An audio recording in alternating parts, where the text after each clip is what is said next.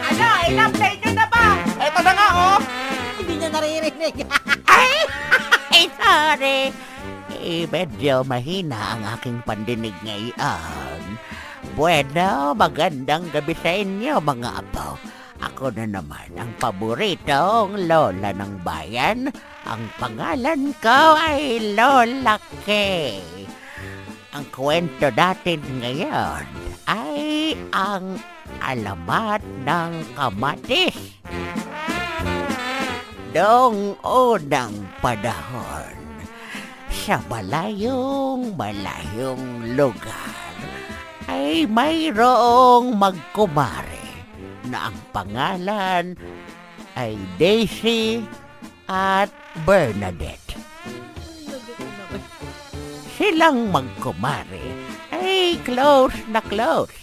Katunayan ay palagi silang nag-i-email sa isa't isa. La, nung unang panahon niloloko mo ako.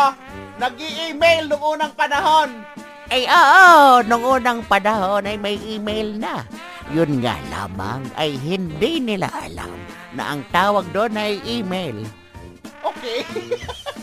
Sige. o tapos, Isang araw ay napagdesisyonan nitong magkumari na to na ano, mamasyal sa park. At sa kanilang pamamasyal ay nakita nila na maraming pamilya ang namdo na mamasyal. Ando ang nanay, ang tatay, at ang anak.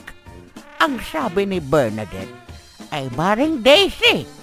Tignan mo nga naman yung isang pamilya na yun. Oh, ay ang saya-saya. Gusto kong magkaroon din ng ganoong klaseng pamilya.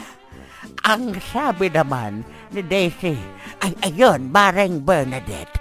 Tignan mo yung isang pamilya doon, ay ang ganda-ganda nila, ang cute nila. Oh, pare-pareho sila. Yung ilong nila parang kamatis. At simula noon, ay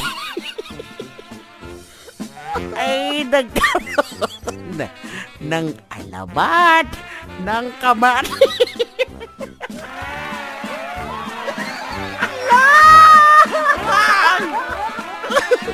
mapanglait pa. Mapanglait pa lang. Ay nagustuhan niyo ba ang alamat ng kamatis? Yun na yun. Wala na kasunod yun. Ay wala na ang kasunod yun. Tapos na la. Yun ang alamat ng kamatis. Minsan gano'n ang mga alamat. Hindi nyo inaasahan, tapos na pala. Okay, sige. Napaka, napaka makabuluhan ng kwento. Colorful. Eh sige, abangan ulit bukas ang tampok na alamat sa mga kwento ni Lola Kay. Paalam sa inyo mga dabuho, ay ako'y napapagod na rin.